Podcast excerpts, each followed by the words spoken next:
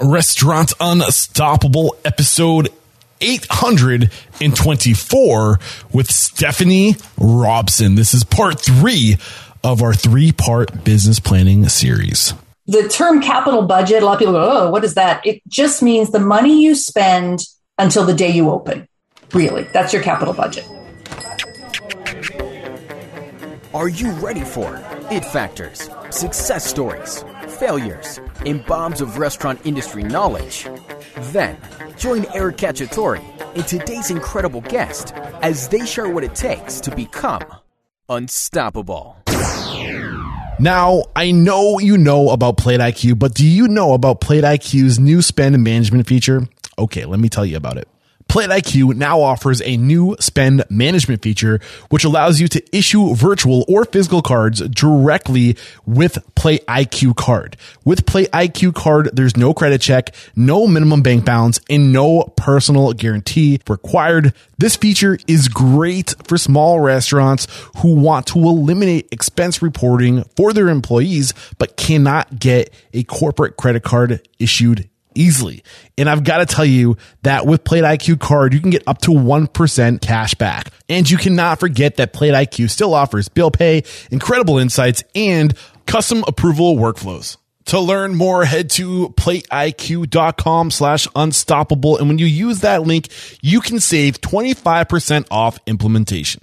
Today's episode is brought to you by Seven Shifts. Seven Shifts is a modern labor management platform designed by restaurateurs for restaurateurs. And I have to say, I haven't come across a restaurateur using Seven Shifts that hasn't been completely satisfied. Trusted by over 500,000 restaurant professionals, Seven Shifts gives you the complete toolkit you need to easily manage your team's schedules, timesheets, communications, tasks, tips, and more all in one place. And because you are restaurant unstoppable, Unstoppable listeners, you get three months absolutely free. Get started at www.sevenshifts.com slash unstoppable. That's the number seven, S-H-I-F-T-S dot com slash unstoppable to get three months of industry leading labor management for free. Restaurant owners know it can be almost impossible to keep everything up to date, even making adjustments on your menu. And I know it's probably one of the most important marketing tools out there, if not the most important marketing tool. That's why I'm so happy to introduce to you Pop Menu, the restaurant tool to turn more first time guests into regulars. Pop Menu seriously is the full digital solution for independent restaurant owners. When you invest in Pop Menu, you get a dynamic interactive menu that hooks your customers from the start. And let me tell you, they really do love that review feature. You get a mobile friendly website and I cannot stress to you enough how many people miss the importance of a solid website. And you also get marketing and integrations to build long lasting relationships with your guests. What are you waiting for? As you can see, Pop Menu gives restaurateurs all the tools they need to put the focus back on what matters the most, the people and the food. Trust me, if you are a restaurant owner, you need to check out Pop Menu to take your business to the next level. For a limited time only, my listeners get $100 off their first month plus an unchanging lifetime rate. Go to popmenu.com slash unstoppable. That's $100 off your first month at P-O-P-M-E-N-U dot com slash unstoppable. What's going on, Unstoppables? We have a great show for you today. Part three of the three part business planning series with Stephanie Robson coming at you. But first, just a quick reminder that this podcast needs your support and you can do it a few different ways. You can support our sponsors. You can use our affiliate links. And when you use those affiliate links, do me a favor, shoot me an email, CC me in the conversations, Eric at restaurantunstoppable.com. And you can share this podcast, but most importantly, you can join Restaurant Unstoppable Network. That's where today's conversation was recorded. And if you were in the network, you would have been able to join us live and ask your questions and really pull back the layers on our guests. Uh, Stephanie Robson, this is our third part of the three part series on business planning and we're going over capital budgeting and this is where people go wrong so often on the show talking to successful restaurateurs discussing what they wish they did better or where they almost lost control of everything or when they almost lost it all is in planning for the first couple years, uh, really making sure you have enough capital in the bank to get through the first year or two and uh, taking into consideration all the different elements of opening a restaurant there's just so much to consider. Today we're going through all those elements and we're using the business plan template that you can get at restaurantowner.com. So when you join Restaurant Unstoppable Network, you get six months free access to restaurantowner.com. And today we're basically going over the template that Stephanie helped Joe and Steve Laub, or Joe Erickson and Steve Laub over at restaurantowner.com, she helped them build and expand upon these templates. So we're really going to the source and she takes us through every line item on that capital budget uh, page in the business planning uh, spreadsheet. So I know I just kind of dropped a lot on you. Just know that this is a very powerful episode. And I do also want to let you know that this is also a very visual heavy episode. And if you head over to Restaurant Unstoppable's YouTube channel, you can watch today's video. You can also go to restaurantunstoppable.com slash 824 and we'll link to, we'll actually embed the uh, video right in the show notes Lastly, you can also join Restaurant Unstoppable Network where we, we have all this content nicely organized for you guys to watch at your convenience. So with that said, here it is, part three of the business planning workshop series, capital budgeting. With excitement, allow me to welcome back on the show for third consecutive time, Stephanie Robson. Stephanie, are you feeling unstoppable today? Eric, I am so unstoppable. I need a runaway truck ramp to slow me down. Yeah. So this is our third session uh, of the business planning uh, three part series workshop. I don't know what we're calling it, uh, but I highly recommend if you have not listened to those first two sessions, you hit pause right now. You go back to part one and part two, which are every other episode before this one, if you're looking on the uh, list of episodes on iTunes or wherever you're playing this, you get caught up. And we're actually following the restaurantowner.com template, their business plan template. So if uh, you're not a member of restaurantowner.com yet, I highly recommend you go over there and you subscribe or you come join Restaurant Unstoppable Network and you'll get six months free access to restaurantowner.com. And uh, we're using those resources as our guide. So that's why it's kind of important. So with that said, I think I can pass it over to you now, Stephanie, or is there anything I missed? No, I, I think we're good to go. I hope everybody has something to take notes with. Um, or if you have the, the uh, template open, by all means work along with us. Um, and questions are good because there's a lot of content here. Last time we talked about the, the figuring out how much your sales need to be, and there were a lot of sort of nuances to that. And today we're going to talk about figuring how much your concept costs and how to put that together in the model. That also is going to generate some questions. So please, if you've got questions and if you're listening yeah. along live, let us know. And I think I could have set that up a little bit better. The first session, part one, was all about who to write your business plan for. Part two was all about pro forma. I really recommend you watch the video with that one because there was a lot of screen sharing going on in that episode. And today we're very geeky. Yeah, very geeky. Today we're going to go over capital budgeting. So with that said, I think we can officially kick it off. Go for it. All right. So the the question a lot of people have when they move to a bricks and mortar is how much is this going to cost me, right? How much do I spend to create the restaurant? And the term capital budget, a lot of people go, oh, what is that? It just means the money you spend until the day you open. Really, that's your capital budget. And the problem with a capital budget is there's only one good answer, which is it depends. And it depends on a lot. But I will tell you that most people grossly underestimate how much capital they're going to need to open. And you hear stories of people opening a restaurant on shoestring and, oh, you know, I did it for $15,000 and I just used a lot of sweat equity. You're probably going to be very, very unlikely to open anything for $15,000. Um, but what I do want to show you today and walk you through is the capital budget part of the restaurantowner.com model talk through some of the categories of information that you need to fill it out correctly.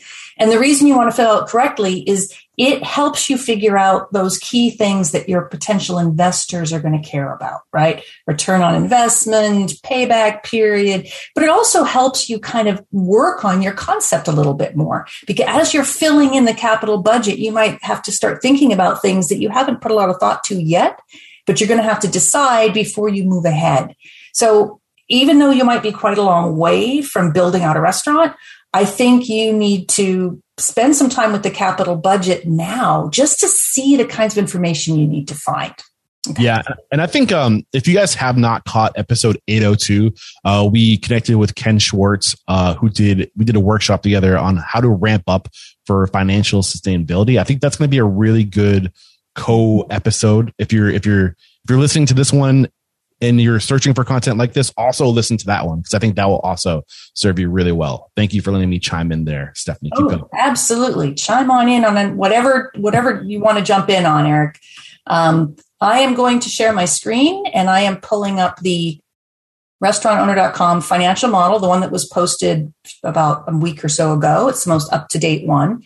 And I'm bringing up the page that is the capital budget. So just to refresh your memory, this is a model that has a whole bunch of tabs in it because there's a lot of stuff that you need to address when you're putting together a business plan for a restaurant. And the tab that I'm focusing on is actually pretty early on in the model, uh, but that's because this information then is used later on in the model to do some calculations of ROI and so on. Um, so the capital budget, the, the, example I've pulled up is actually the filled in version of the model. On restaurantowner.com, you'll see a template, which is the blank version. But there's also something called sample, which is the filled in version. The filled in just gives you an idea. And I think it's nice to have that open or work with it when you're filling in your own template. So I've got the sample open here and it's open to the page called capital budget. So hopefully everybody's along here with me.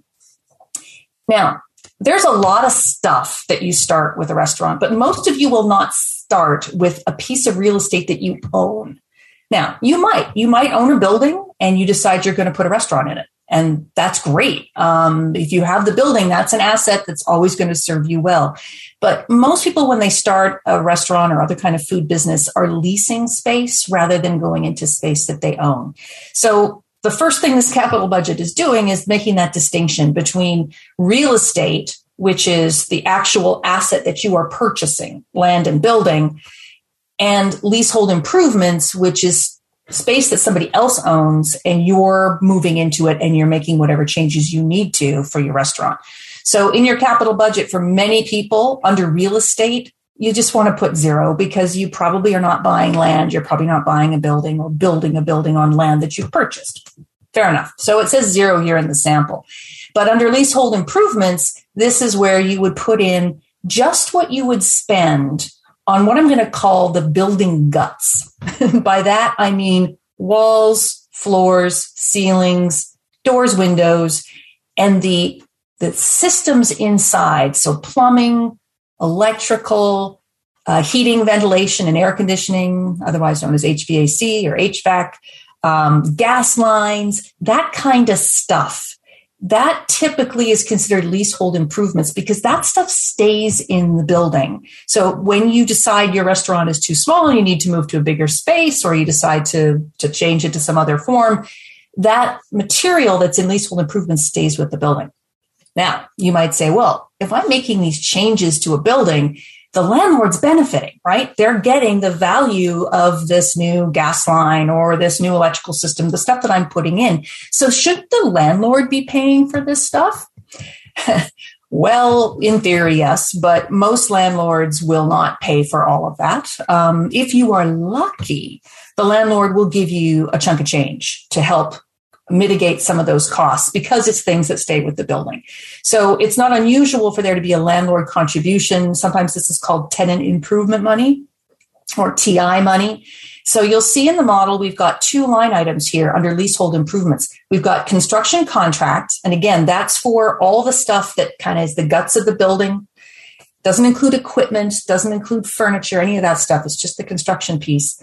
And then landlord contribution. And what you may notice here, if you look at the model, is this nets out to less than the contract. That's because the landlord contribution is being treated as a benefit to you. So it's actually reducing your cost of your contract. So the model is doing that for you. Um, startup restaurateur, it's often really hard to get tenant improvement money from a landlord. Um, the more power you have, the more likely you are to get that money. Then one thing that's maybe a benefit, a small benefit of the situation we've been in the last 18 months is landlords are really hungry to get tenants. And in some cases, they'll give TI money to new restaurateurs when they wouldn't have done so before. I'm curious, Stephanie. I want to chime in real quick. What can we do to increase our odds of having leverage in that negotiation and that conversation? It's a good question. Um, the first thing is ask for things that are reasonable, things that are really going to add value to the building. And a lot of restaurateurs think, oh, I'm putting in a hood system, right? I'm putting in a ventilation hood and all the ductwork. That's at, that's an expensive line item. That adds value.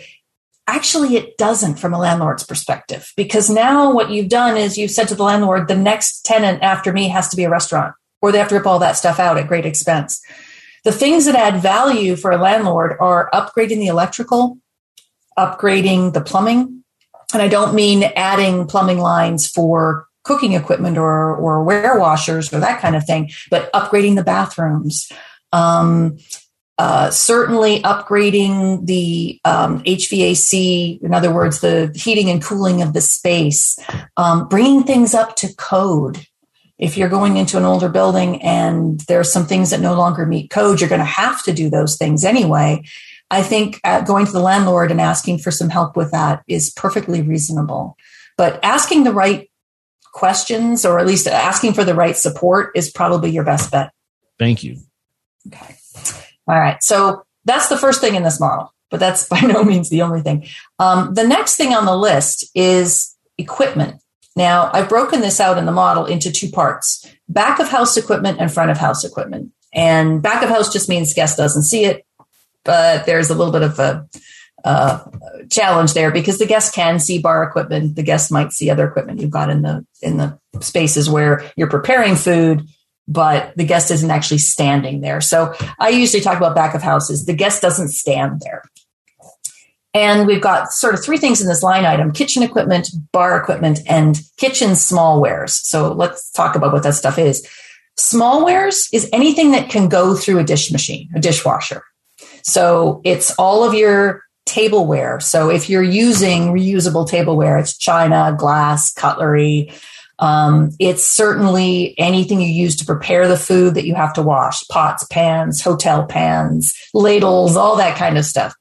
Um, other things that count as smallwares are things like garbage cans um, and uh, the soap dispenser that goes above your hand sink, that kind of stuff. Even though it doesn't go through a dishwasher, typically we call that smallwares. Um, the kitchen equipment, this is where we could talk all day long. And maybe future time, Eric, maybe I can come back and talk about selecting kitchen equipment. You are always welcome back. And I know this is probably where you nerd out the hardest because this is. Oh, it's why I am single. I will tell you a little story. Is uh, at one point when I was actively dating people and uh, I was on a date that really wasn't going so well, and you're trying to find a nice way to end the date. You don't want to be rude or whatever. I would look in the glass. Usually you're at some place that's serving a beverage or whatever, and you're looking in your glass. I look in my glass and I can tell my date what kind of ice machine they have. And that usually sends the date running. So that works really well for me. Okay. Um, so kitchen equipment, I'm going to take a quick digression here a lot of first time restaurateurs want to save as much money as they can on equipment, and that's not a bad idea. There are some sort of basic places where you can save money and places where you shouldn't try to save money. The places where you can save money is anything that doesn't have a motor, buy it used.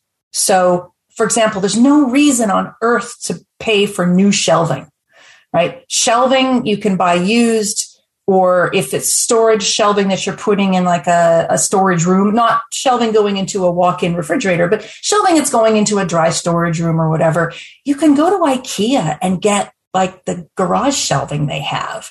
Or you, if you know somebody or if you yourself like to mess around with table saws and, you know, get some old pallets from the back of, you know, somebody's loading dock, as long as they say yes, you can take them, um, and make your own shelving. There's no reason to spend lots of money on the lovely chrome wire adjustable shelving, except in your walk in. You need proper shelving. And in that case, it's the kind that can stand up to condensation.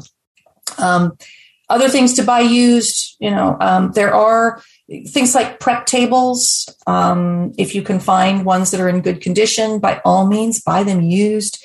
Simple equipment that doesn't, as I say, have a motor or any electronics in it. It's getting harder and harder to find things that don't have electronics. But, you know, a good range, a simple six burner or four burner range with nothing fancy, it probably just needs a really good clean and it'll work just fine for you. There's very few moving parts in those. So think about buying anything that doesn't have a motor or electronics, buy it used. Um, the only thing that I would say to lease is your ice machine. Yeah. A lot of startup restaurateurs will will try to get a lease package of all their equipment you probably are overspending over the life of the lease if you do that. You might think up front, oh, well, this is good. It saves me a lot of money in startup capital because I'm now treating this lease like an expense and I don't have to have all this money at the very beginning. You will spend more over time. So you're probably better off getting only one item leased, which is your ice machine, because ice machines are the first piece of equipment to die on you um, because they're working awfully hard in a hot, moist space. Uh, but try to get as much stuff used as you can, but avoid anything that has a motor or electronics. So when it comes to uh, the ice machine company, is there or is there a company that stands out in your mind that is a good investment? Can you can you refer a company to us that does ice? I, I'm trying to get referrals. I, I don't want to get myself in trouble with all the nice people out there. I will tell you that there's three or four brands that are good, solid machines. Hoshizaki, Scotsman, Manitowoc. Okay. And you can rent, they, they all have options to rent? You can usually get leases on those, not directly from the manufacturer, but through your local food service equipment dealer. Okay. Um, most communities will have somebody who is a dealer of most of the major brands. And those three brands, I think, are workhorses um, and that you will you'll be happy with the results. We're getting extra content out of you today. I love it. Thank you. oh, my fee just went up. No, I'm just kidding. um, all right, so we're talking about equipment. Um, I've broken out bar equipment because bar equipment you can get used, with the exception of refrigeration. Um, I'm going to get a little gross for a sec, but uh, there I don't know a single kitchen that doesn't have little six-legged friends in it. When I say six legged friends, I'm referring to insects of some kind. You can have more legs, right? You can have eight legs. You can have no legs at all, actually, if you're really got a problem. But bar equipment, the only thing that is a concern to buy used is anything with refrigeration because the motors, critters love motors. And I say critters, I'm going to be very specific and say cockroaches. They love motors because they're warm, they're dark, They've got lubricants in them that are very tasty if you're a cockroach. So if you're buying used refrigeration for your bar, or if you're getting some used refrigeration to put in your, your kitchen, make sure you give that compressor the world's best clean because you're going to be bringing little friends into your restaurant, guaranteed, um, from refrigeration. So bar equipment, a lot of it you can buy used. And by bar equipment, I think mean the things that go behind the bar, like the, the what we call a cocktail mix unit, which is the place where the ice goes, and you might have some pans or depressions for your mixers. Um, a three bay or a four bay sink, which most jurisdictions require you to have. Um, those kinds of things. Okay. So that's what's in back of house equipment. Now, the usual question is how much does this stuff all cost? And I can't give you an answer because there's so many factors that go into it. But when you're really early in your business planning and you need to put a number in there, I recommend as just a placeholder number, put the number of square feet of kitchen space that you think you're going to have times 200. So kitchen size times $200. And your eyes will bug out of your head when you put that number in, but you're probably better off overestimating right now than underestimating and then getting hurt later on when you actually have to raise the capital and you see how much this stuff costs. You'll be shocked at how much some of this stuff costs. Um, give you an example: the ventilation hood that goes over your cooking equipment, which you do have to have for lots of different reasons. I usually budget at least a thousand dollars per linear foot for just the hood. So if you know you have to have a, a range and two fryers and a you know charcoal grill or a char grill or, or char broiler and you know you add that all up and it ends up being nine feet of equipment you need 10 feet of hood and that's going to cost you at least $10000 before you even get to the ductwork so this stuff's expensive in the, the conversation i had with ken he really emphasized uh, specifically when it came to hoods to not skimp yeah. Uh, do you want to compound on that Absolutely. Do not skimp on the following things your hood, your dishwasher, or your grease trap. because if any of those things are not behaving properly, you are in a world of hurt.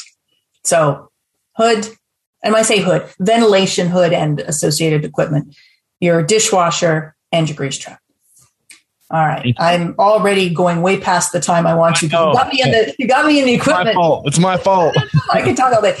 Uh, so let's see what the next few sections of this model look like. Um, so front of house equipment, that is the furniture, right? You've got seating, you know, tables, chairs, booths, banquettes, whatever it is you're doing in the front. One term you'll come across when you're talking to contractors or talking to landlords maybe is this term millwork.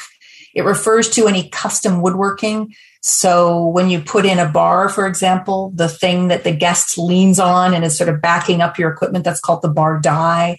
Uh, that's usually custom built. That's called millwork. Um, and you know whether you're going to have art, uh, menu boards, all that kind of stuff falls under front of house equipment. Um, you can buy a lot of stuff used for used furniture. There's lots of it around. Uh, used furniture is just fine. Um, where a lot of people come to grief when they're doing their capital budget is this includes the fees you have to pay to the people who are helping you. Even though it's not something concrete you can put your hands on, it's still capital budget expense or part of the capital budget. So that's the fees to your architect or your engineer or both. You need these people to get a building permit. So you might think, oh, you know, it's fine. I'm just going to have my contractor get the permit. If you're depending on what you're doing to your building, you probably need them to be professionally signed off by an architect or an engineer. So you'll need to pay these people for their services. Um, most of them will not roll out of bed for less than ten thousand dollars. Um, so if you have family members who are in these fields, please don't ask them to do it for free. But you can maybe get a deal out of them if you give them lots of yummy food. Same thing with legal assistance. Um, you need people to read over the lease, read over the terms of, of your incorporation, all the stuff that you have to do to set up your business. There's legal expenses. Please don't ask professionals to do it for free, even if they love you dearly. Let them offer, but don't ask them to do it for free. Um, but maybe they'll give you a discount. Um, same thing with your accounting and tax specialists. Um, this is where a lot of entrepreneurs go, Oh my gosh, I need an accounting or a tax specialist. It doesn't hurt to help set you up in a way that you don't have to wrestle with this stuff later on. Yeah. This is an interesting conversation because I I always kind of had the mindset of starting with like uh, the, I've always gathered the, two things that you must get off this list that you that you've shared with us, legal and accounting, are the probably the most important. Um, over, I mean, when starting, I see what you're saying, why you need the architect and the kitchen consultant, all that stuff. But like over time, legal and accounting.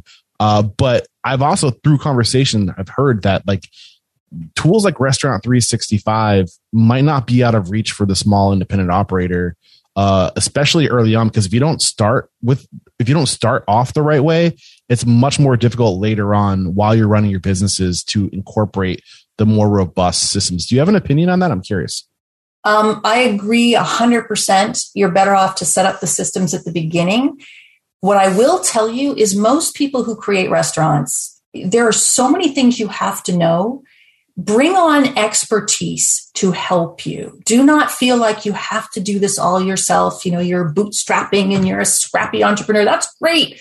But get the advice early. It's worth every penny because you're going to find you're going to be pulled in so many different directions. A lot of people during their build out of their restaurant think they're going to be their own project manager. You know, I'm going to manage the build out and I'm going to you think of all the things you have to do when you're starting a restaurant, right? You're developing your market and you're testing recipes and you're hiring and training staff and you're you know negotiating with the bank for financing and the last thing you need to be doing is being on calls with you know determining a, a, battle between the electrician and the HVAC person about where they're going to run a line that that should not be something that you have to deal with so I know that sort of takes it away from what you were saying Eric but the bigger thing is get the help early get set up correctly early and the rest will be easier because it's hard enough yeah this. you're reminding me of the saying if you don't have enough money to do it right the first time what makes you think you're going to be able to do it right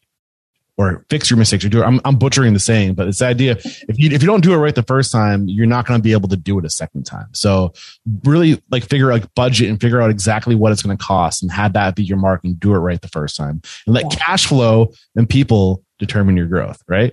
there you go. There you go. But but also be smart about where you can economize. So as we go through this, I'll point out additional places you can economize, right? I've talked a bit about used stuff.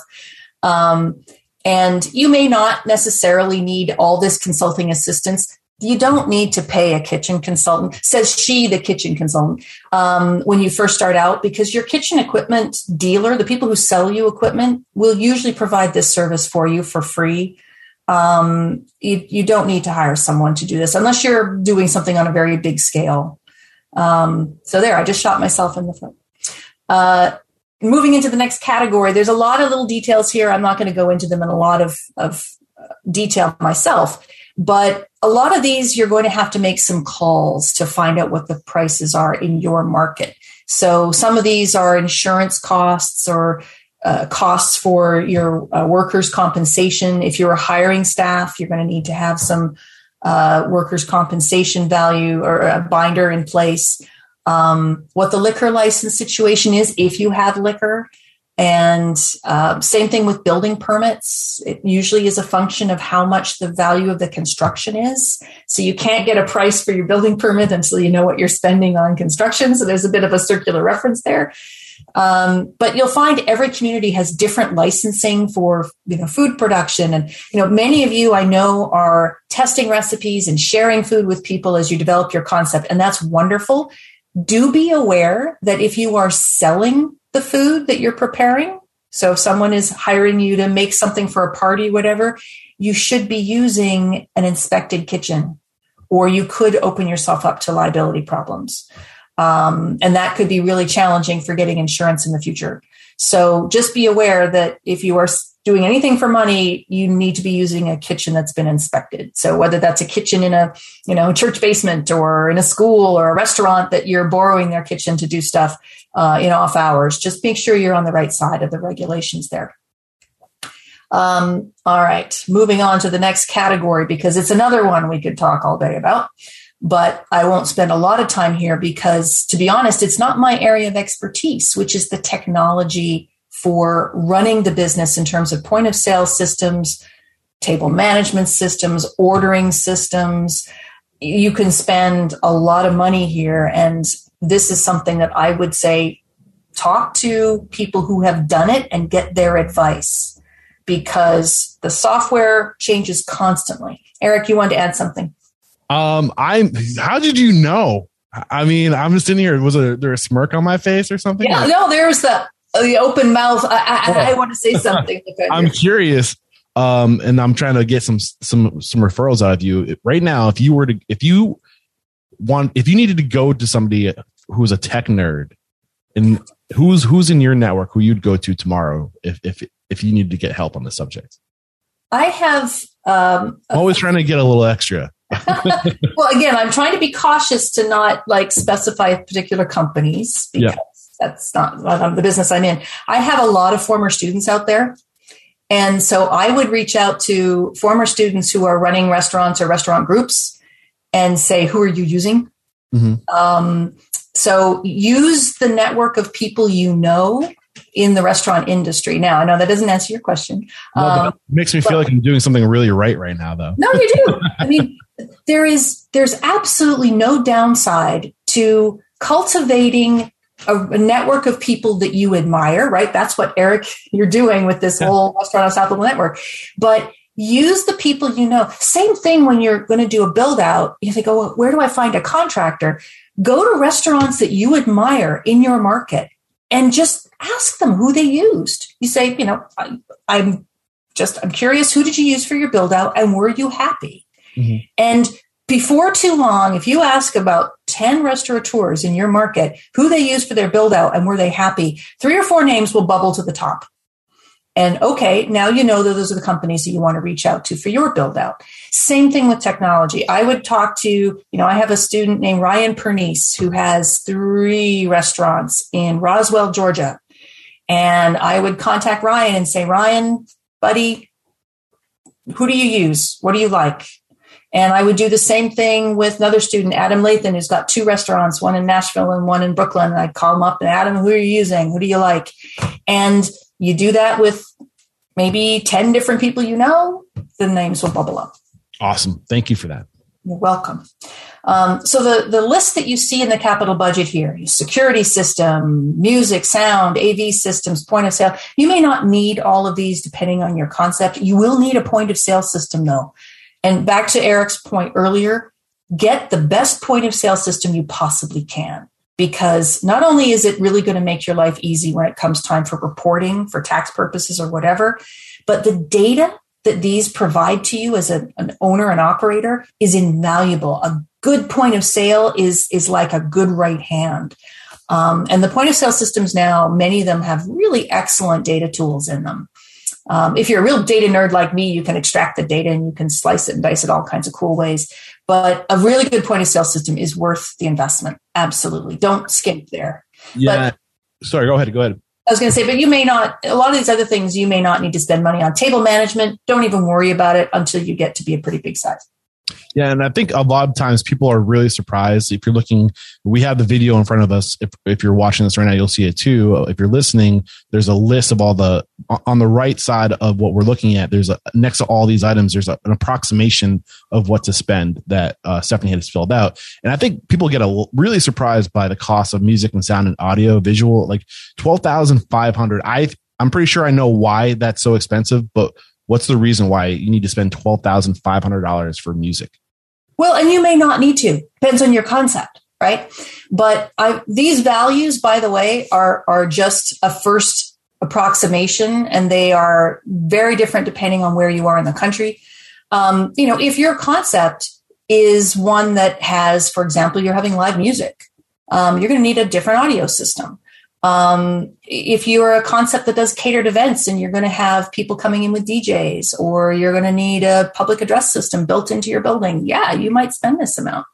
So, or you might just say, I need a couple of really great speakers and, and I'm going to call it a day. It really depends on your concept. So again, these numbers don't mean that, oh my gosh, I should have this number in my budget. It just gives you sort of a place to begin. But I put these numbers in to just give you an order of magnitude to tell you that don't be surprised. Yeah. That point of sale with two or three terminals is going to cost you 20 grand. Don't be surprised because it, it could. Kitchen equipment, that's why I put $200,000 on that line item. This stuff's expensive. Yeah, and um, I mean, when I'm re- reflecting back on the music too, is like the license, the licensing. Like, if if you have a business and you're using media or entertainment, like it makes it more like you can't just hit the rate or you can't just play music personally. It's not the same. Like if you're using music for a business, you, you got to pay the artist, and there's usually services you have to go through who set that up. Like Soundtrack Your Brand is one that I know of, uh, which is uh, they go through Spotify but you can't just play Spotify in your restaurant. I see everybody does this. I think I don't know how they manage and track all that if you're one of these companies, but you can get in a lot of trouble. So, and, and yeah. it's the services. Expensive trouble. Yeah. So, I mean, pay the 1200, 500, the 12, the 12, 5 up front. Don't get in trouble with like stealing music. That's essentially what you're doing. Yeah, absolutely. Um, so I'm I'm looking again at the clock, and you know my eyes are bugging out of my head. So I'm going to uh, to move along a little bit here. I'm uh, okay with you going over, just for the record. Okay. I'm I mean, as but I want to respect your time. Well, and also I know people are, are listening, and there's only so long you can listen before you're like, I can't take. We can listen to you for Break. Stephanie. So take a pause, go get a cup of tea. Actually, this is a great spot to take our first break to thank our sponsors. We'll be right back. Find out why past guests like Tender Greens and Cava are using Plate IQ for their accounts payable automation and expense management solution. Yes, you heard me right. Plate IQ now offers a new spend management feature, which allows you to issue virtual or physical cards directly with Plate IQ card. With Plate IQ card, there is no credit card check, no minimum balance, and no personal guarantee required. This feature is great for small restaurants who want to eliminate expense reporting for their employees, but cannot get a corporate credit card easily. And I've got to let you know that with Plate IQ card, you can get up to 1% cash back. That's pretty great. Now, I've told you what's new with Plate IQ, but you can't forget about all the other features you get with Plate IQ, like bill pay and incredible insights and approval of hierarchies. With bill pay, you can seamlessly flow from invoice upload to paying your bill, and this is all happening online, so no more paper checks. Plate IQ Bill Pay lets you see what's due when, and you can pay by check, ACH, or Plate IQ card. Also with Plate IQ bill pay, you can say goodbye to escrow. That's right. No more float. In other words, no money leaves your account until it's received by the vendor. We've got to talk about Plate IQ insights too, because I mean, insights are so important. There's insights to allow you to compare spend by item, vendor, time, period, and location. Man, I love some insights. You can even set alerts. For example, if a price goes outside your agreed contract terms, boom, you get an alert. And then lastly, there's Plate IQ custom approval workflows. Only see the invoices you need to, no more duplications of efforts, and no more hunting down approvers. To learn more, head to www.plateiq.com slash unstoppable. And when you use that link, save 25% off implementation. We're back. Go for it, Stephanie. Okay. So we've been talking about stuff that you need to put into your capital budget. Um, if you have a building and you've got a parking lot, you may need to spend some money on that. You know, when landscaping might be just potted plants that you have outside, but you're probably going to need exterior signage. This is another thing that costs more than people think. They're like, oh, I'm going to get one of those backlit signs I can find online. You know, it's $450. A backlit sign can send a message that you maybe don't want. So I'm going to circle just for a moment to talk about your concept. The more you know about who your customer is and what they care about, the better decisions you can make during capital budgeting because you want to make sure that everything you're building is in alignment with the things that you think your market cares about. So signage is a great example because if you go cheap on your signage, it makes your operation look cheap even though it may not be, you might have amazing food and a great service, a great experience, and great value, all those good things. If you diminish the what it looks like to the guest, and signage is a big part of that, you will undersell yourself, and that's not going to be a, a winning strategy. So don't skimp on your exterior signage. If you need to skimp on signage, the signage that goes on the, the restroom door, you can just paint you know, restroom, wash your hands and be done with it, right? You don't have to worry about spending a lot of money there. All right. So we've talked about the things that are concrete, with the exception of fees and, and permits. Most of the things we've been talking about so far in the capital budget are things you can touch, right? But there's a lot of stuff that you spend money on before you actually open that need to be part of the capital budget. And that's what I have in the model down here. So pre opening expenses. And there's a few things that have been built in here for you.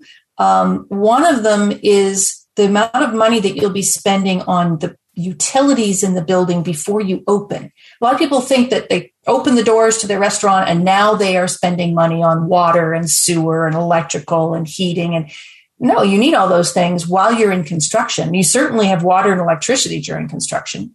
So you need to pay for your utilities during that time. This particular model does overestimate how much you're spending. It just takes what you think you're spending per month for your operations and just multiplies that by the number of months you think you're going to be in construction. I think it's okay to overestimate in the capital budget. because again, it's better to overestimate and not spend that much than to not have the amount of money in the budget and then get yourself in trouble later on. So this part of the model is taking both the utilities and what you're spending on your lease during construction.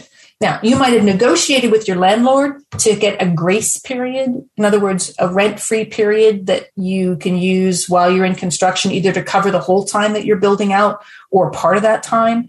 Um, I'm making the assumption again in this model that there's no grace period, again, to err on the side of being conservative. But if you do get some kind of grace period, you could go in and adapt this model to accommodate that.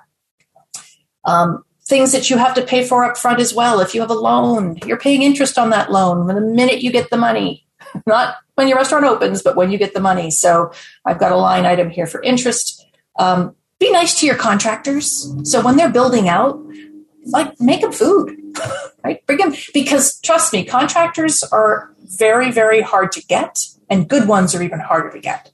So, is that, is that your experience? So no, it's your test market. Feed them, get feedback before you open. Yeah, absolutely. And they will go, if you give them some of your food and they're like, this is really good, they'll go and tell people. They'll say, oh man, I'm building out this restaurant. And yeah, this guy named Eric, he seems really nice.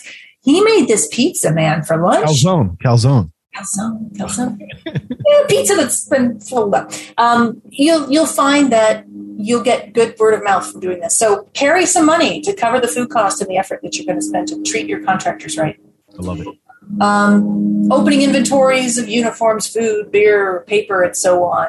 Um, marketing, I've just got some sort of uh, fill in numbers here. You can spend much more than this, but please plan on spending something. When I work with students, they often say, Oh, marketing, I'm just going to do social media. That has no cost. Oh, yes, it does. um, good social media, right? Eric's smiling at me.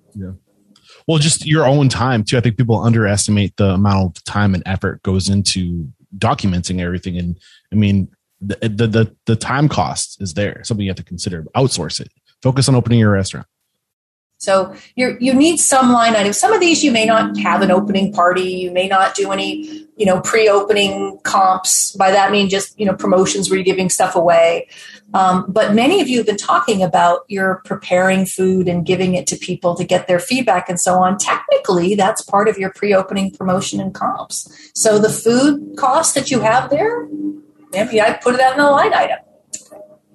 Um, if you want to go down the road of hiring a public relations person, they're probably going to cost you more than 10 grand. They're expensive for a good one. Um, a lot of people will hang out a shingle and say they're a PR person, but again, better to talk to restaurateurs that you admire and say, Are you using a PR company? Are you happy with them? Um, but for a lot of startup restaurateurs, you may not necessarily want to go down this road. It really depends on the concept you have, the market you're going into, um, what kind of facility you're building out. Um, I've just got the line item here for the kinds of concepts that require this. So you said it really depends on the kind of concept you have. What are some of the variables that make might make you lean towards getting a PR without getting into too much detail? Um, size is a big one. The bigger your restaurant, the more PR you're going to need to fill those seats. And again, I'm going to say something I think I said in the very first podcast we did together, which is small is better than big. It is much better to undersize your restaurant and have very few seats and grow into that and grow into a bigger space than to start with a really big space. Ooh, I hear this a lot. People say whether you're opening a 200 seat restaurant or a 20 seat restaurant, the amount of work you have to do to the day to day is, is is not too far off because you still have to go through the same motions. You're just doing it for 200 people or 20 people. Uh, and I, man, I don't know if I agree with, I mean, yes, I mean, it's a volume game. You're going to have more volume, but that's also more expense. And if you can't fill those seats, if you, if you're, if, if you're too confident and you think you're going to be able to fill the seats and then you can't, you're just going to be losing money. Like scale into it over time. Yeah, absolutely. Don't open a 200 seat restaurant if it's your first restaurant please promise me you will all avoid opening a 200 seat restaurant as your first I restaurant. Um, the sweet spot seems to be like between 50 and 80 seats. Um, and, you know, we can argue all day about whether that makes sense for every concept under the sun, but there seems to be a sweet spot um, that you can run it with a smaller number of people And you also don't need as big a space. Um, because really, in the restaurant industry, we don't sell food so much as we rent space to people for a short period of time. And they, they, they're paying for their rent in terms of what they buy in terms of food. Yeah. So uh, if you have a big space, you need a lot of people to rent space from you. Okay. All right. So now we're talking about small restaurants. Small restaurants mean fewer people to run them, which in today's market is a good thing. It's very hard to find people and to, keep people. Um, but you do need to pay those people before your restaurant opens because you're training them or you're bringing them up to speed. Maybe you're hiring an assistant manager who's going to work with you. Um, you're going to bring on hourly staff. They need to be trained and you've got to pay payroll tax on the things you're paying them before you open. All of that is part of your capital budget.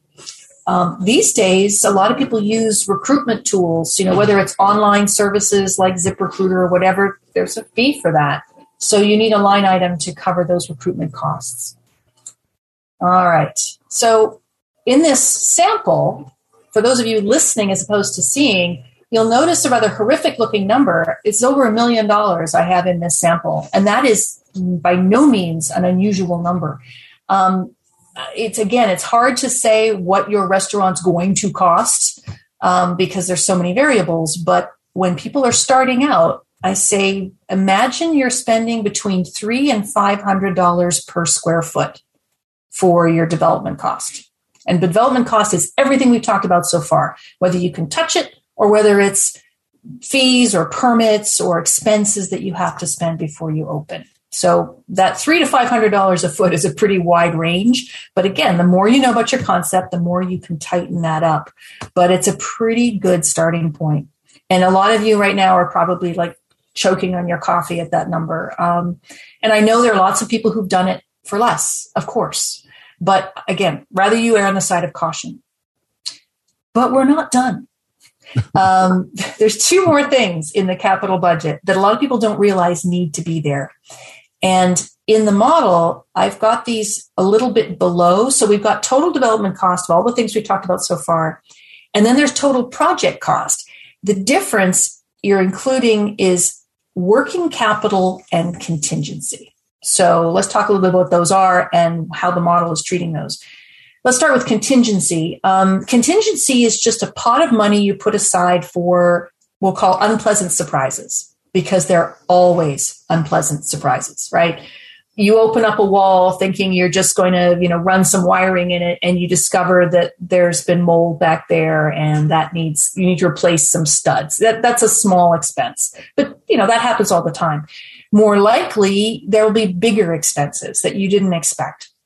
You know pieces of equipment that arrive damaged and you know think okay well i've got to ship those back and get a new one and i'm going to get compensated for that money but i need the money up front to pay for that and then I'll get compensated later. Um, or you, you know, something breaks. I had a student who was building out their restaurant and they had all this. I would not recommend this. They had all this imported tile from Italy. It was beautiful tile. It all arrived broken.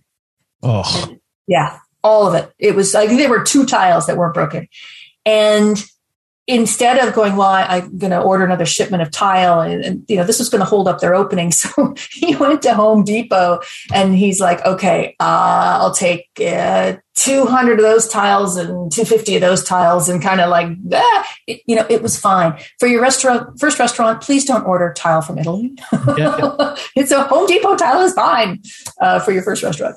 Um, so contingency is a bucket of money for those kinds of issues and believe me, they will happen. What the model has in it is I have created a little sort of drop down box here, and the little model is giving me some text. I'll just scroll past it. If you're going into an older building, and when I say older, I mean more than, say, 20 years old, carry more contingency money than you think you might need because older buildings tend to have more problems and they tend to be poorly documented. What I mean by that is there aren't good drawings that show you exactly where the plumbing is or good drawings that show you exactly where the electrical is. And there might be things that no longer meet code. So the older the building that you're leasing in, the bigger the contingency budget you need to have. The question is how much bigger? And so what this model has is really a drop down. You can choose whether you want a very lean contingency budget you know, I'm going, I'm doing a very simple budget or simple project. I'm going into a new building or a very, you know, simple building. I'm not really that worried. I'm going to carry a lean amount and it will calculate for you what that should be based on the other information you've already provided in the model.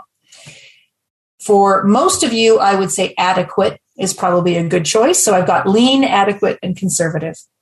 And if, again, if you're going into an old building, put in conservative. Um, so contingency then is your bucket of what I call surprise money. Um, I have friends who use a different word that start with S instead of surprise, um, but uh, I'll use the term surprise.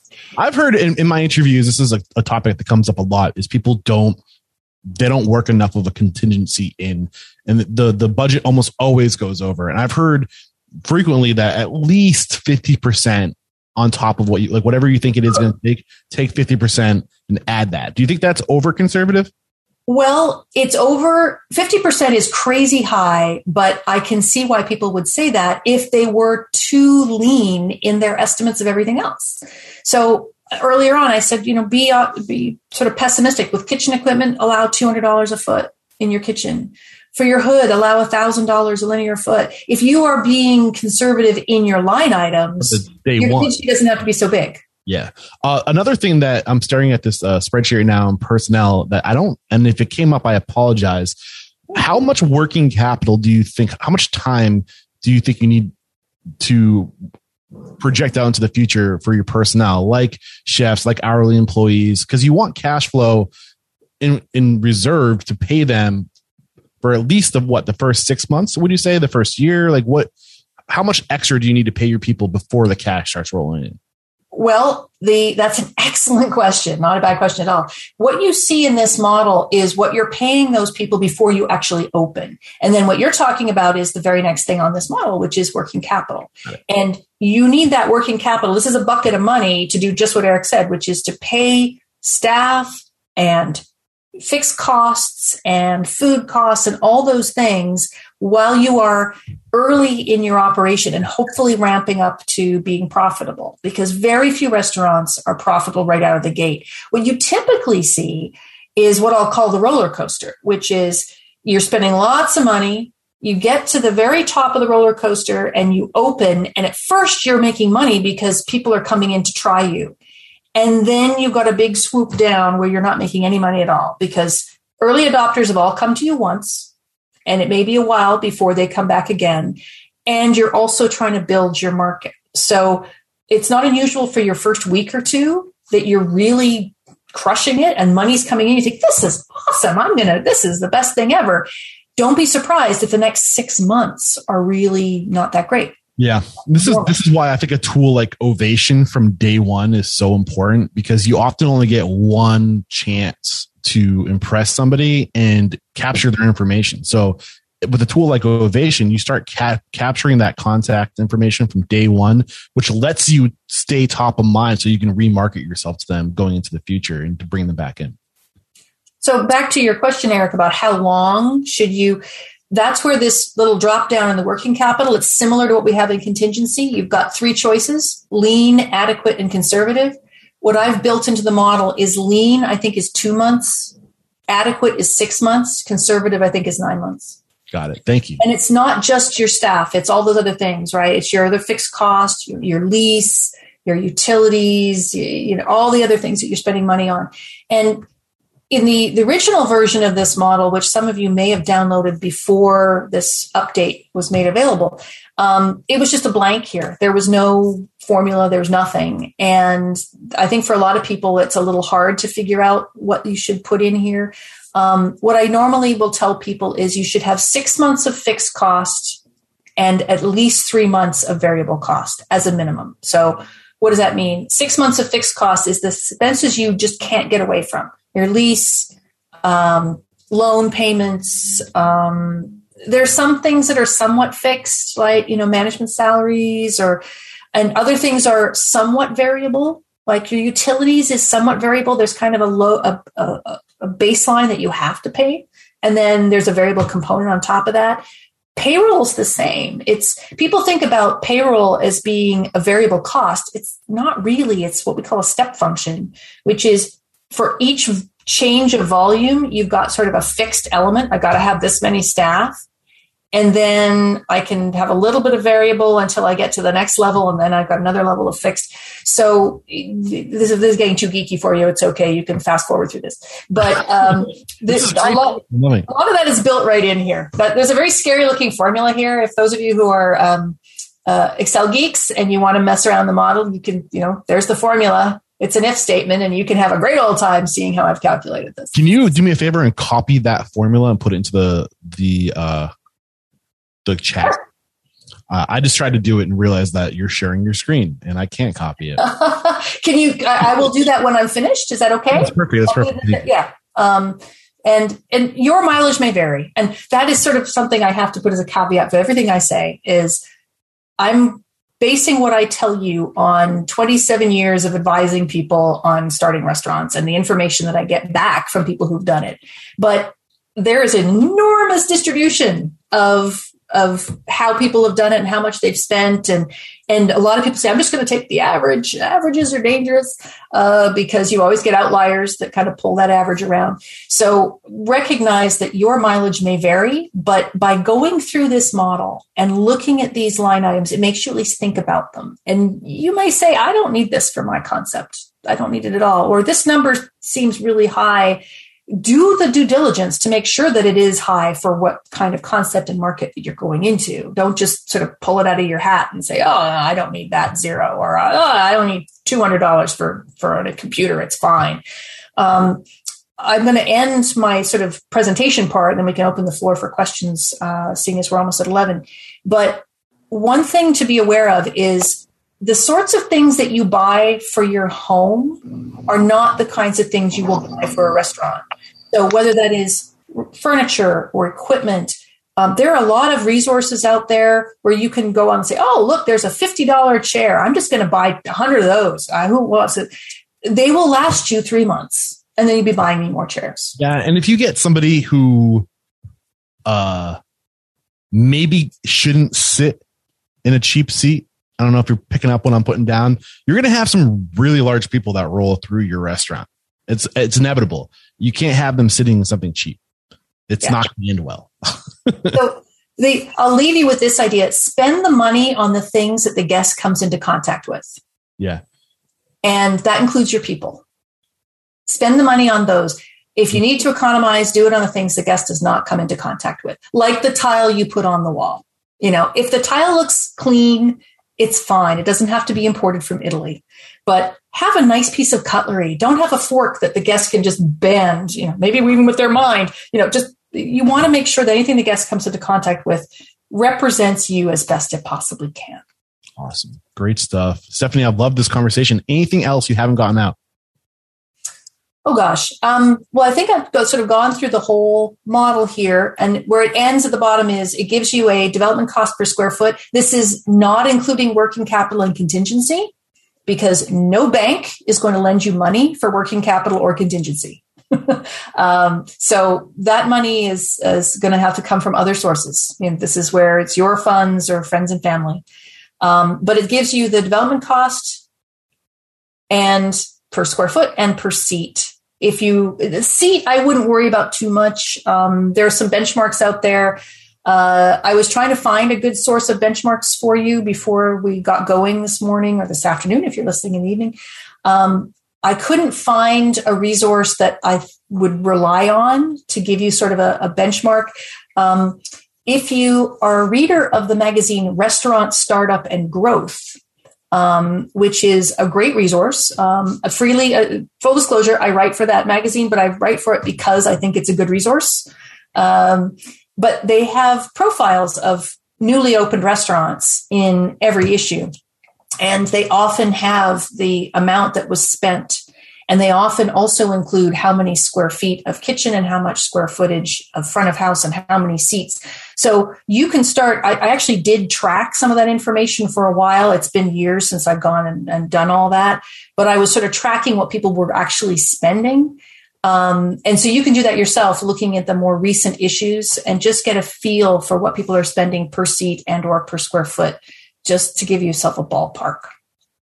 Beautiful. And just a reminder that everything that we're covering today, uh, this spreadsheet, which I believe is it titled financial model sample? Is that what you're looking for? It is called financial model sample. Um, okay. If you go to the restaurantowner.com website and you just search for business plan templates, you will find the downloads for this. Um, and you will find the file mark template and you'll find the file mark sample. And we're on the, the capital budget tab of that spreadsheet right now. If you guys are trying to get to what we are looking at right now, if you're watching the video, and if you are a listener of Restaurant Unstoppable and you don't watch our YouTube channel, shame on you because Jared's killing it over there. He's he's he's constantly adding. Um, uh, every time I travel on site to a restaurant, we're videotaping the, the interviews, and uh, this is a very visual heavy episode. So I highly encourage you to head over to Restaurant Unstoppable's YouTube channel uh, and subscribe, and we'll have the video component of today's episode over there waiting for you. And if you're in Restaurant Unstoppable Network, you will have it there as well. Uh, anything we have not mentioned before we take one more quick break to thank our sponsors and open it back up for Q and A? I think the only other thing I'm going to mention is if you are working with this spreadsheet, um, and if you're looking at what's on the screen now, you'll see a whole section of the spreadsheet we haven't talked about where it says cost classification used to calculate depreciation and amortization. Don't even worry about it. It's all just stuff behind the scenes. I, I try to actually collapse that so I don't have to look at it. It's just part of the, the nuts and bolts of the model. Don't worry about what it says or how it's working. It's going to do what it needs to do. So don't, don't monkey with it, but don't worry about it. Yeah.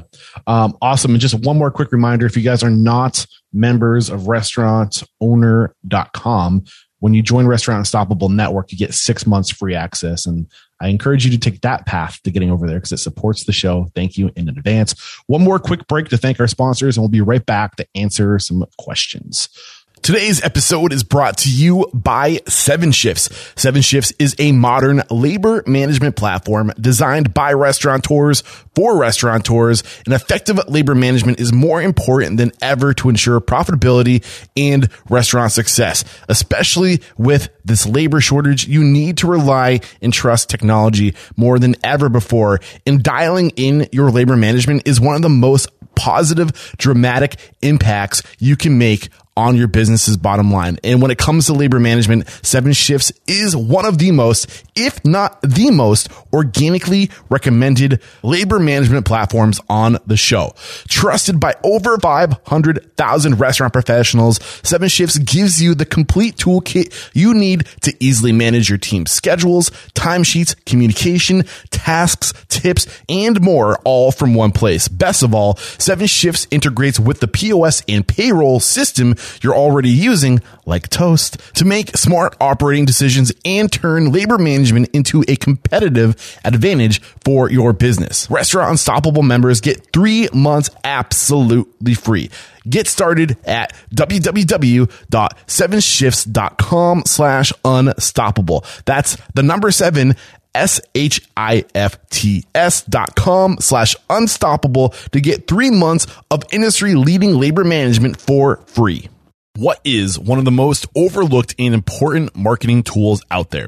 It's your menu. And honestly, I cannot blame owners for overlooking their menu. It can be super tedious and boring work, let's be honest. Not to mention it's time consuming between all the other channels of marketing, i.e. social media, direct mail marketing, and managing your operations and customer relations. Who has the time to dink around with their menu? Not many people, right? So that's why I'm super excited to introduce to you Pop Menu, the restaurant tool to turn more first time guests into regulars. From the website to the marketing to the contactless ordering, Pop Menu is the full digital solution for your restaurant.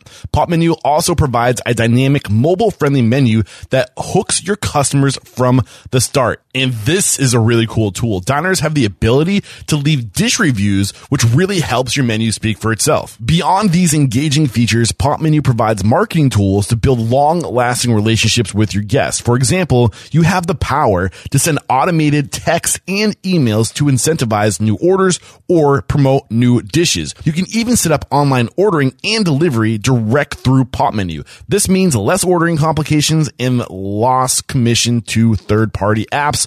We all love that.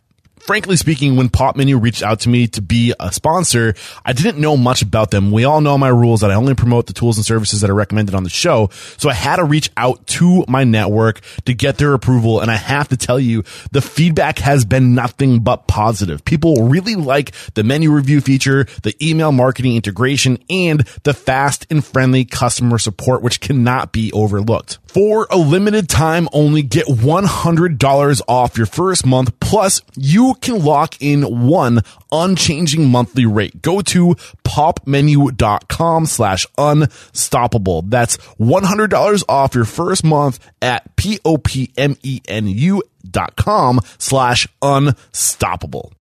We are back and we're going to open it up for some Q and A. And I probably should have, uh, prompted the individuals who are joining us today. If you want to ask a question or join the conversation or just chit chat, go ahead and just throw your hand up uh, and we'll unmute your mic and you can ask your question. It doesn't have to be a question. It could just be dialogue. Don't be shy. If you don't say, oh, here we go. Michael, lowering your hand, go ahead and unmute your mic and join the conversation. Thank you. Well, first, I want to thank uh, Stephanie for her professionalism. Uh, smart, articulate, thorough, um, and and cacciatore to you for having someone like this on well, your she network. compensates me because I'm none of those things. None of that is But- true. but but I, I totally appreciate you having someone like this on your network uh, to help a person like me and everyone else uh, in the Unstoppables. So thank you both for, for that.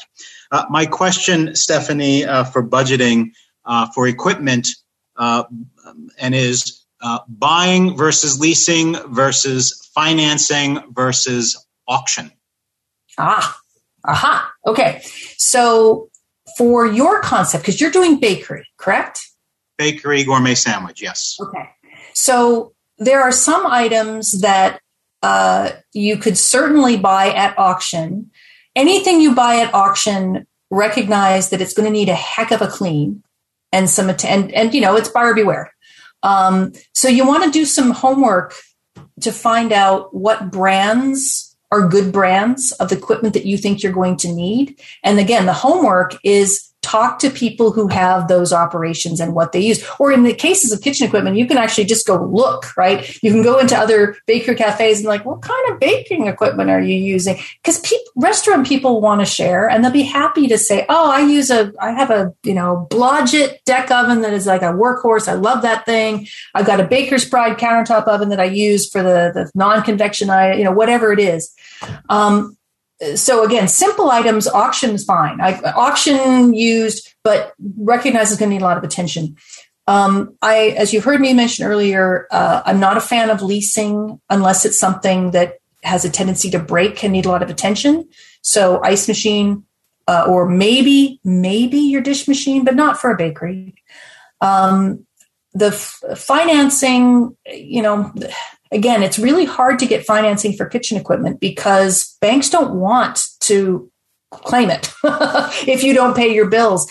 Um, so generally, my recommendation is for for you is make a, a list of all the things you think you need. And part of that is by going around to other operations and just and then get as much of that used as you can, whether it is from restaurants that are changing hands, um, at auction, it, you know, go to a couple auctions first and just sit on your hands. Don't buy anything and just watch how it works. Um, and know the brands that you're looking for. It's like buying a car. It really is because at auction, you know, you can get amazing deals or you can get scary things like cars that have been underwater. So know what brands you're looking for, know what features you're looking for, um, do your homework, and an auction's fine. Okay, thank you. Great question. Wes, I see your hand up. Go for it. So one question that I've got is uh, financing. So assuming uh, you've got something that makes it somewhat attractive for a bank or SBA or something else to to actually consider a, a restaurant loan, uh, which I know is difficult. What aspects of the capital budget would you recommend uh, sort of trying to gravitate towards specifically? I know we talked about uh, working capital and contingency not being something, but if you can pick off the list, uh, what's the things to go for? You mean in terms of getting a loan to support? Yes. Um, well, your construction budget, absolutely. Um, because your construction budget, think about it. If you're getting a loan, um, if a bank has to foreclose on the loan, um, this, let's hope that never happens. But if if it's an asset that you own, and I know in your case, Wes, it may be an asset that you own. If that asset has more value, the bank's more likely to be comfortable lending for it. So your construction budget, banks are used to making construction loans all the time. What a lot of banks will do though, if you are in a position to get a loan, again, that's hard to do for a restaurant, but for you can get a construction loan and then usually you will refinance after you're open. Um, because the terms of the loan will change. Think of it this way from the bank's perspective is when they lend to you to build out a restaurant that doesn't exist yet, that's a very high risk for them. So your terms are going to be higher, right? Because the, the, the, the rate is going to be a function of the risk. So your rate's going to be higher. Once you're open and have cash flow, you might be in a position to go back to the bank and say, uh, let's renegotiate this loan. It's the, the risk has gone down. So I say all that only because the things the bank's going to be willing to loan against are the things that will make the asset more valuable. So construction loan, um, maybe equipment, depending on what it is you're putting in. Um, uh, expenses for like outside landscaping, um, parking lot maintenance, that kind of stuff. They they're much more likely. The things that are ephemeral, so permits, um, you know, paying employees and so on. I say ephemeral because you can't put your hands on it. Uh, those things are harder to get loans for. Yeah, and this is something that and I think I mentioned, I alluded to it earlier, the idea of paying somebody, having like to account for somebody to set you up with your technology because it's such a big, it's a big upfront cost to have somebody come in and to set up your, your technology suite, but that's going to help you operate so much more effectively and efficiently over time. And you can lean more on your technology than you can on people and people are a huge expense. I feel like that is something to absolutely highly consider working into your budget is getting somebody to come in and not just tell you what to get, but to literally help you launch your technology to make sure everything's lined up because you will save yourself so many nightmares if you if you can find somebody who specializes in I'm I'm talking specifically your POS and whatever back of house accounting inventory system you have, if you can get that fine tuned as as much as possible from day one, I think you're going to save yourself so much time and headache and probably money that you're going to lose just from making stupid little mistakes, right? Yeah. Good advice. Did you say that and I just re- repeated or No, no, no, you're spot on. You're spot on. Uh we have another hand up. It's Wes again. Go for it, bro. Uh, so I guess I, I want to just sort of throw it at you as to uh, where are the biggest mistakes that people make when uh, they start to build out this capital budget? Okay, good, excellent question. And I will tell you the number one is what I'll call cockiness. I don't need that. It's fine. Oh, I can just you know, I can just do that myself, or my uncle will do it for free. Under under budgeting and feeling like you can do it yourself. Um, there are some things you can do yourself. There's no reason to hire a professional painter if you are doing a small restaurant and you get a bunch of friends together and you get some beer and you paint the restaurant. um, paint is your best friend, by the way. Uh, a lot of people think they they spend too much money on the wrong things. So cockiness, spending money on the wrong things, spending money on stuff that doesn't come into contact with the guest, spending money on things that you're going to have to change later. Spending money on things that you're going to have to replace later. So i mentioned you know buying cheap because you think I don't have much money. I'm going to buy a cheap chair. Or I'm going to go down to Target and buy a blender. Why should I go to an equipment dealer and buy a commercial blender? I can get a an Oster blender at Target for thirty nine dollars, and yeah, you'll be buying them every six weeks. And, you know, okay, if it's something you want to do, go ahead. Um, other mistakes: not having a contingency budget, not having a working capital budget. Um, another mistake is not doing things lawfully. Uh, you want to follow the rules. I know sometimes the rules can be annoying, like, oh, I have to get this permit, or oh, I have to, you know, but believe me, the the things that will happen if you don't do things lawfully. Sure, maybe you'll get away with it, but maybe you won't. And the won't is really painful. so do it right. Get, you know, do building permits, right? You know, get your food permit. Do I'm totally supporting what Stephanie is saying right now. I will also say I'm not a lawyer. Uh, disclosure or disclaimer, but also starting really, really small really, really, really small helps you kind of stay off the radar. Not suggesting we should be unlawful. I'm just saying the bigger you go, the harder it is to, the more eyes are going to be on you. Yeah. And many of those eyes, um, let me give you an example health inspectors.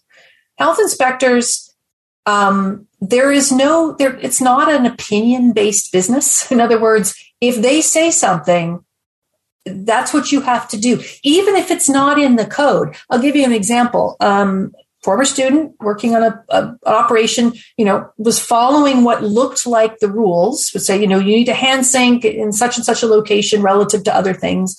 And so they did that. The health inspector came through and said, that hand sink is two feet out from where it needs to be. You need to move it before I'll give you your permit. And he wanted to argue with the health inspector. I'm like, don't, don't, don't, just move it. Just spend the twenty two thousand dollars $2,000 to move that hand sink because now you're plumbing, you have to bring the plumber back and um, worth it because trust me, it's, it's not an opinion base where you can argue with them about what the code says. You have to be willing to just go with what they tell you. Now, unless it's, you know, ridiculous and they say, oh, you know, you can't have a restaurant in this location, even though the drawings have been signed off on. But recognize that, that this is not a fight. Um, this is a collaboration and the more you think collaboratively with landlords and contractors and inspectors, the better everything will go. Yeah, I love that last piece of advice. These people are on your side. They're part of your team. They're extension of you. Don't be a dick. well, that's one way of putting it. Yes. Uh, awesome. So one more hand I see up. Um, that isn't to say we can't field another question, but Sean, we're coming to you. Hey, uh, so I guess I'm building out a restaurant kind of right in this capital stage as well. And one struggle we're facing is just the, all the shipping issues. Mm-hmm. Um, so we're going to a lot of different sources. So I guess one, if you have any recommendations for all these shipping issues where it could go from four weeks to eight weeks to three months without knowing with, with equipment. Um, and then two, I guess just general opinion about the different sources. Like WebstaurantStore tends to be the least expensive, but there's not support, and maybe they don't give you you don't need the hoses that you need with. There's just more support if you go through a bigger vendor like an Ed Don or a, a Wasserstrom or something of that sort. Do you, what suggestions do you have? One around like these shipping issues that may be going on right now, and then also the different sources of getting this equipment. Um, if you're not going the the used route, which is it's super hard to find used stuff right now too. I found. Yeah. Um, let's say thank you, COVID, for all of this. Um, shipping right now is a nightmare for lots of reasons. One is the the capacity's down, the costs have gone up. Um, all the pain that we're feeling in our own operations, finding people, it's happening in every single industry. So, uh, you know, what used to be a six week to eight week lead time for millwork, it's now 14 to 18 weeks if you're lucky. Um, I'm having a little addition built on my house, and I ordered my door uh, thinking I would have it in plenty of time. I ordered it in May and it has not arrived. And I keep getting these nice little notes saying, yeah, you know, it'll be there eventually. I'm going to have an edition with no door on it. Um, and I live in upstate New York and it's going to be very chilly. Um, but this is something you can't really do much about other than to be as both proactive and flexible as you possibly can. Contingency isn't just money, it's also thinking. So have a plan B. Um, and this is hard for restaurants, right? Because you think I can't open if I don't have the equipment. What can you do? Um, where can you? What, what, sorts of things can you do without having your full kitchen in place? Um, everybody's suffering the same way, Sean, and I'm sorry that you're experiencing this. Um, your comment about where to get stuff. Um, my motto is cheap is for a reason. If something is a very low price, there's a reason for that. And when you find some vendors online, um, especially vendors that seem to advertise a great deal, um, I'm always a little suspicious when I see a price at some of those vendors that's way below what I know something should be. because just as you pointed out, it may be that there's no service. There's, um, I'll give you an example a, a Hobart slicer, right? I'm going to mention the brand Hobart. Um, Hobart's been around a long time. You can take a Hobart slicer and throw it off the back of a truck and it'll still work, right? Hobart stuff is very robust. If you order this from a food service equipment dealer, uh, you know, one that is specializes in supporting restaurants and has a presence, you know, brick and mortar presence in your community, that make, that slicer will show up with a cord and a plug so that you can actually plug it in and use it. If you buy it from an online vendor, that may not be the case. Um, so cheap is for a reason. I would say again, talk to restaurateurs about who they used and were they happy, and do not do not look for the lowest price because you will probably be unhappy. I, am going to add a little piece to this, which isn't what you asked, but hopefully it'll help. When you are getting prices for anything, get it multiple prices, right? From contractors or architects or whatever. Get multiple prices. Throw out the low one, throw out the high one, and work with what's in the middle. And by that I mean don't go with the cheapest, don't go with the most expensive, but get yourself a range and then go with what's in the middle. Because the low is always going to be a world of hurt. Awesome advice. Why did you do this when he mentioned uh, um, well, because our, our, share with us. I, well, I, I don't want to be in a position of dissing a particular company. Okay, I don't, um, so uh, I but online vendors can be a concern. So you have to do a lot more due diligence when you're using online vendors. And the this that I'm talking about, she made the cross, the crosses with her fingers when Sean mentioned a couple things, but uh, we won't mention. I, I agree with you with yeah, online vendors. I, I'm I'm I'm always be very cautious and do your homework. I I would encourage you instead to get to know the the local food service equipment dealer in your community. Um, and just talk to them. But again, talk to other restaurateurs. Who are they happy with? You're going to get much better advice. Do you have a list, or do you know of a list of local uh, kitchen supply stores? I don't know of a list, but Google is very handy for these sorts of things. Because I think it would be cool to have like a working list of referred or recommended geographically. Uh, because I, I, I don't, but the forums often do. Um, if you go to restaurantowner.com, in the forums, um, you might be able to post a question. Just say, "Hey, I'm in Ithaca, New York, and um, you know, who are some good dealers in, in within a 60 mile radius?" And you know, people yeah.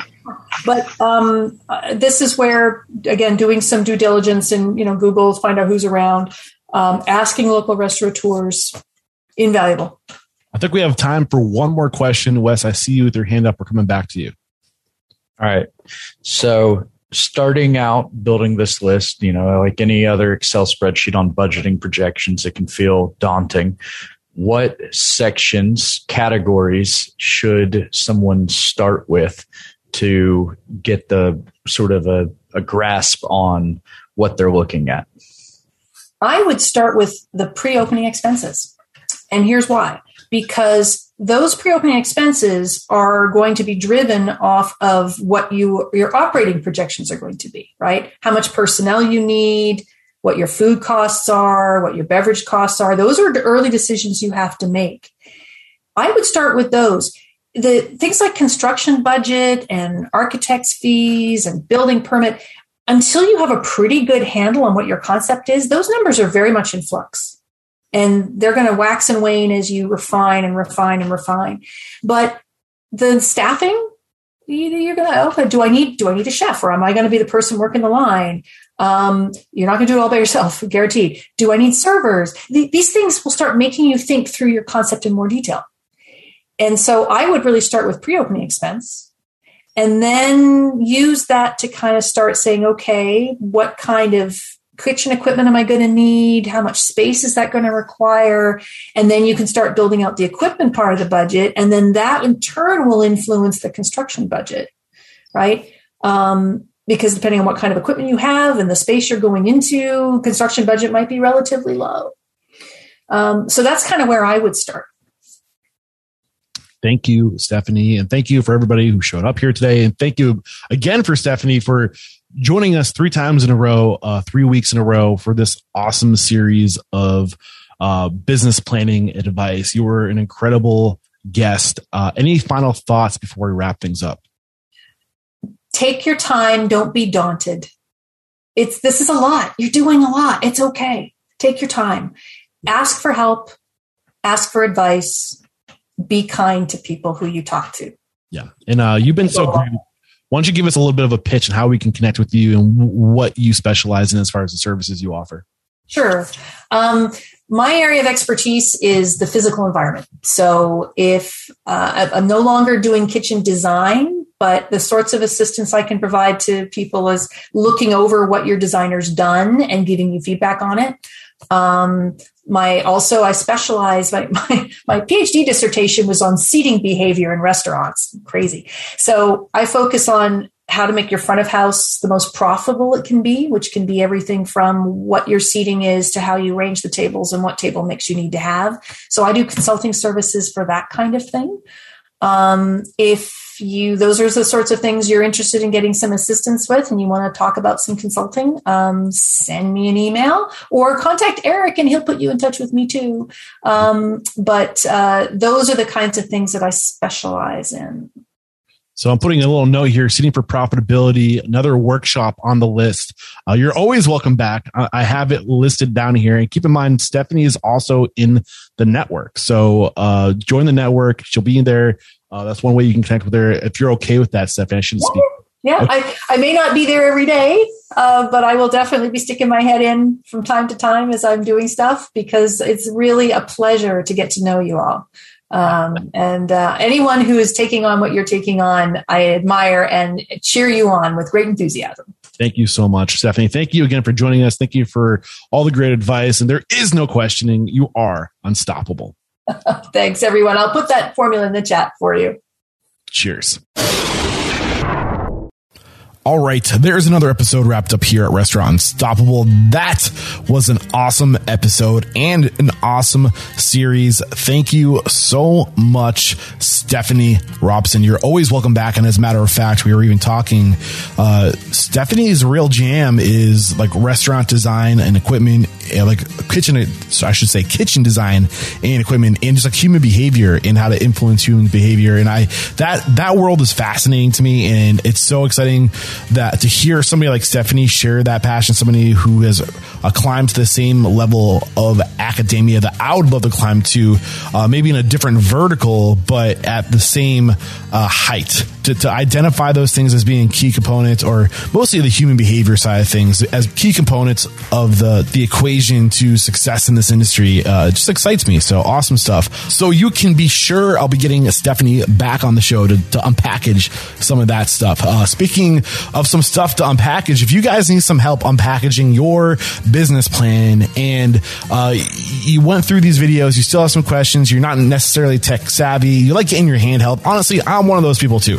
I'm not a technical person. I, I'm great at the big picture, but I, I'm not really good in the details. So if you're like me and you want a little extra hand holding, Stephanie's available for a one hour consultation for $300. Uh, she said she would pay me $50 uh, kickback for you know helping your drum up some business. So if you do want to work with Stephanie 101 on your business plan, your pro forma specifically, your budgeting specifically, then you can schedule your one-on-one chat with Stephanie Robson and please CC me on that email, Eric at restaurantunstoppable.com. Uh, and thank you very much to Stephanie for helping support this mission to inspire, empower, and transform the industry. If you guys want to watch the video of today's episode, head over to restaurantunstoppable.com slash 824. That's today's episode number.